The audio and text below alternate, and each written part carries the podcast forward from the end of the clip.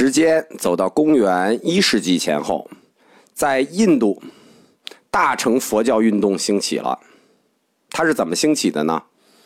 在部派佛教兴起以后，一直延续着以小乘解脱为己物的解脱道。但是解脱道在不同的部派那里得到了不同的解释与发挥。于是，解脱这件事情就在部派佛教中出现了新的思想因素，什么呢？个体和群体的联系，或者说各业和共业的关系，以这种新的思想因素为准备，配合着大乘经典的出现，最终通过大乘信仰者的推动，竟然在佛教界引发了大乘运动，从而与部派佛教彻底区分开。这就是大乘佛教的兴起，它的时间点在公元一世纪前后。从大乘佛教的分类来看，佛教分为两大类。即大乘与小乘。嗯，实际上我们现在学界有的分三类，加上金刚乘；有的分四类，加上异形乘。但是原始的一分只有大乘和小乘。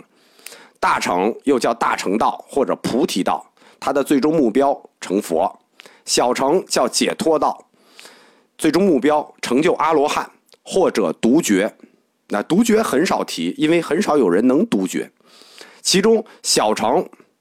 又叫声闻城，因为都是声闻弟子嘛；又叫阿罗汉城，或者还有一类叫独觉城，也叫圆觉城。但是独觉城是属于自悟自觉，这个很难，所以一般小城都是以声闻城为代表的。原始佛教时期，就是佛陀在世时期，以及部派佛教时期，总体上都属于声闻城，也就是小城。大乘佛教看来，就是在大乘佛教的立场上看来，小乘的解脱道，它在义理的深度和广度上不及大乘；它的行为在慈悲、智慧、方便上不及大乘；它的果报，它的果报就是阿罗汉嘛的功德境界上不及大乘。大乘是佛嘛，所以大乘自称大乘，称这个部派佛教为小乘。这是一个不客气的说啊。一个文字游戏，就是那个时代肤浅的文字游戏，在那个时代用大城、小城这种称谓，企图通过文字上的意义进行这个优劣的褒贬。然后呢，呃，其实要换一种说法，小城叫内城，大城叫外城，那大城就不干了。或者像中国瓷器一样，小乘叫歌乘，大乘叫地乘，那大乘就更更不干了。包括现在小乘一些部派自称原始佛教，大乘佛教就不不干了，说你们原始，那我们现代是不是我们就就就不对了？这实际都是门派之见，非常肤浅。所以对大乘小乘这个名字的义理上的评判，现在已经完全不存在了。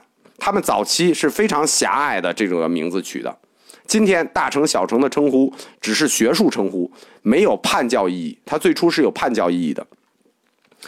当大乘佛教的经教传出了之后，激起了部派佛教修学者的强烈不满，就是你凭什么自己说自己就大成了？于是当时就在佛教界大小乘修学者就发生了关于佛教意识形态的争论。这个争论其实一直到现在，有相当一部分学者学僧直接否定大乘是佛说。对吧？到今天为止，学派里仍然有这种意见，就是说大乘只是佛意，不能说是佛说，对吧？佛又不是话唠，怎么可能说过那么多话？但是大乘佛教的出现，按历史的角度来看，按义理发展的角度来看，或者说按我们政府经常说的话来看，是革命的需要，是人民的需要，是时代的需要。实际上，大乘佛教的教理就是部派佛教。在对世间其他学说批判的时候兴起的。小乘的理论，就理论而言，其实指的是整个解脱道。解脱道通过修行三十七道品所设的解脱行，最后证得四谛十二因缘，最终灰身灭智，实现无余一涅盘。这个我们在佛教哲学九十二课以后会讲到这个小乘的解脱道。而大乘菩提道是通过六度四摄所设的菩萨行，自利利他、自觉觉他，圆满正得诸法实相，实现的是无住涅槃。这是二者的基本差别。就是小乘是无余涅盘，大乘是无住涅盘。客观的说，大乘对比小乘，他们确实在理论境界上是要高出一层的。第一点，理论的覆盖面更广。小乘佛教所针对之境，就是所缘之境，是以众生为中心的；而大乘佛教是建立在一切法的基础上的，只把众生作为法的一类摄入其中，建立了以一切法为所缘之境。那这一切法就包括众生以及非众生的一切，所以说，一个以众生为中心，一个以一切法为中心，众生只是一切法的一类。显然，大乘比小乘在佛教的理境上要更广大。第二点，大乘佛教针对小乘佛教，它的理论深度也更深。大乘佛教在理境上也有全面化，在小乘佛教中，诸法实相是有两个方面的。一个是空相与众生无我相，一个是涅盘寂静相即寂灭相。到了大乘佛教，无我就从众生无我深化到法无我，或者在法中区分出众生后，而成众生与法二无我。这个我大家听不懂就听一下，对付着听吧。空相、寂静相深化为诸法的当体之空相。所谓无相、无自性，乃至无二、无住、无所得，而且还进一步以空示有，就是在大乘还以空示有，圣意真实存在。所谓法性、法界真如，不可言说，不可思议，不可比拟，对吧？就是这一段，大家听一听就可以了。这个如果没有这个佛教哲学基础的，听不懂就算了，对付着听吧。这样，大乘佛教它在理论上的微妙，对比小乘佛教。确实非常，就更加精妙，尤其是体现在对缘起的阐明方面。小乘佛教的缘起论一般还注重围绕着生命的流转与幻灭建立缘起，就是我们说的这个业感缘起，这个还是这个初级的。到了大乘，缘起是针对一切法的普遍案例，因为大乘是建立在一切法基础上的，所以缘起法就针对一切法做普遍案例。不论有为法还是无为法，都离不开缘起。最根本的真实，即真如，则为缘起法的实性。听不懂，这听不懂，这样吧。而缘起法自身，如同梦幻泡影，非有非无，所以甚为微妙。大乘佛教的义理，对于这个有文化阶层的人吸引力是极大的，就是。它跟玄学一样，你读起来的时候就自己没事想着想着，你自己都陶醉。哎呀，这个怎么怎么想的这么精妙呢？它就它比小乘明显的有这个思想性的优势，而且大乘思想是由大乘经教最初显示的，又经由大乘的论师组织开成了系统的学说，就是它整个整理成了三大套系统。大乘思想从理论角度上，它是分三类的。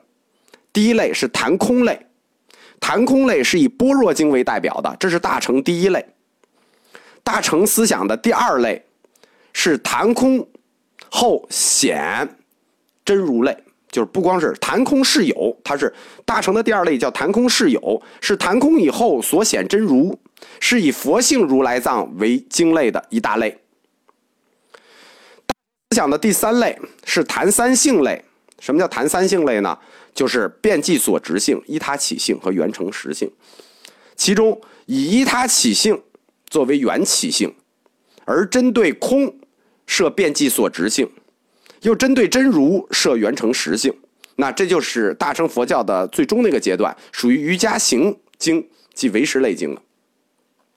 这些不仅包括了诸法实相的不同层次的显示，而且包括了唯识观和非唯识观所设的思想。但是，一般而言，后两类思想就是我们说的谈空是有的佛性如来藏思想和谈三性的遍计所执依他起缘成实这种思想，在印度是不分的。我们中国分，但在印度本身是不分的，而且它是以瑜伽行类做总摄的，因此它的最高真实都是真如。我们中国把它分得很清楚，但在印度他们是不分的，最高真实都是真如。大乘的理论境界。又指导着大乘的道行，大乘佛教的核心特质就在于它的道行，即大乘道，又叫菩提道。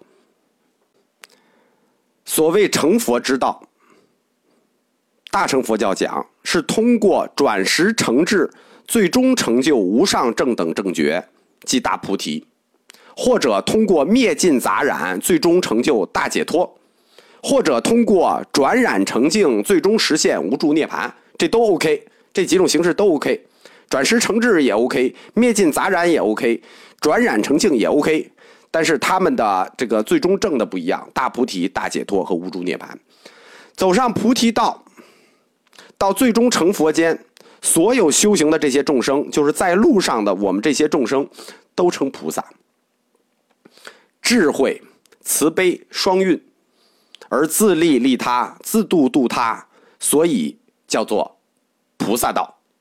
与此相应，一切达到达到佛果的修行。都叫菩萨行。如何来修行菩萨道呢？我们说大乘的这个道行叫菩萨道，那如何来修行菩萨道呢？有步骤，分三步走。第一步叫发起，大乘道行的发起，首先要求对佛法僧三宝进行皈依，以及对菩提心的发起，就是大乘的发起是要菩提心发起，菩提心乃成就佛陀的誓愿。以此誓愿的修行者，才能称为菩萨或者菩萨行者。因为从大乘佛教看来，我们前面就说过，大乘是从什么？它从什么思维来的呢？是个体与群体之间的关系。在大乘佛教看来，众生乃至一切，都是在缘起法之中，它是相互关联的存在。没有孤立存在，你个人解脱，你个人不可能孤立存在，你是与一切缘起法相关联的，因此你个人解脱成佛，这绝非孤立事件。如果不谈众生，就谈你单崩解脱，你单崩成佛不可能。换言之，成佛这件事情，必须在众生的互动之间来实现。这样，任意众生要成佛，必定要有度化其他众生的功德，否则。你你没有度化其他众生功德，你凭什么成佛？所谓成熟他众生或他有情，这反映到菩提心上，就要求两个维度，哪两个维度？即自度而成佛的誓愿，以及度他而成熟他众生的誓愿，就是自度的誓愿与度他的誓愿，这两两个维度加起来，就是殊胜的菩萨精神。而在此意义上，才有菩萨行。才有菩萨行者，才有菩萨。菩萨又分为两类：未证真实境界者称凡夫菩萨，我们可以也可以称别人菩萨；已证真实境界者，我们称真实菩萨。在原始佛教时期，菩萨是指佛陀前生度化众生的称谓，那是成佛的最后身，那是佛的名字。在成佛这一生的最后身叫菩萨，比如悉达多太子。到了部派佛教时期。菩萨的含义就有所放大，比如在《阿毗达摩论》中，凡发心成佛者，皆可称菩萨。这已经接近于就部派佛教的经典的含义，已经接近于大乘菩萨的含义了。菩萨行者，所以行菩萨行，广大无量，主体叫做六波罗蜜及六度。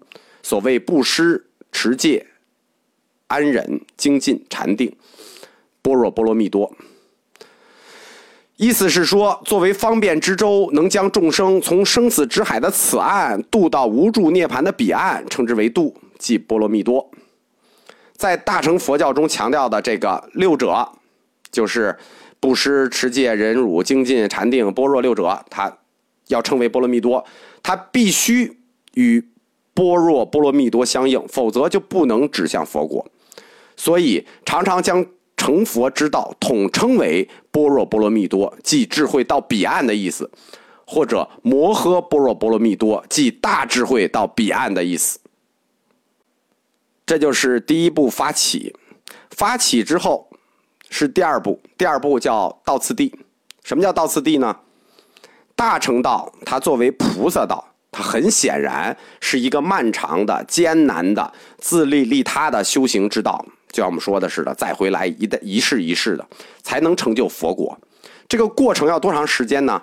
三大阿僧起劫的时间，那就无数的长，不停的再回来。就是有一个一直有一个误解，说一个人怎么能度众生呢？你这一世度一人也是度众生，这就是大乘道的精神，因为它是一个很漫长的过程。大乘道作为一个过程，它就有其道次第。这个道次第就是就道阶啊，就是所谓五位十地。什么叫五位呢？又叫五道，就是说一切众生所修行成佛的道次第：资粮位、加行位、见道位、修道位、究竟位。十地呢，是指真实菩萨成佛的道位次第，是五位中的一部分，包括见道与修道位。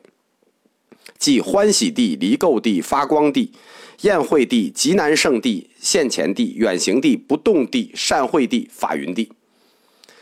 在五位中，资粮位与加行位统称为善解行位，就是凡夫菩萨位。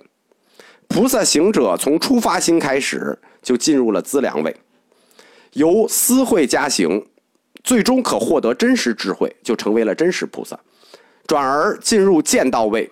进入见道，即进入了菩萨出地，随后进入修道位，以真实修经历九地，就是刚才我们说的那十地，经历九地，即第二地到第十地，最后由菩萨十地经金刚预定进入究竟位，最后到佛地成就佛果，实现无住涅槃。这就是第二步，我们下一课讲第三步吧。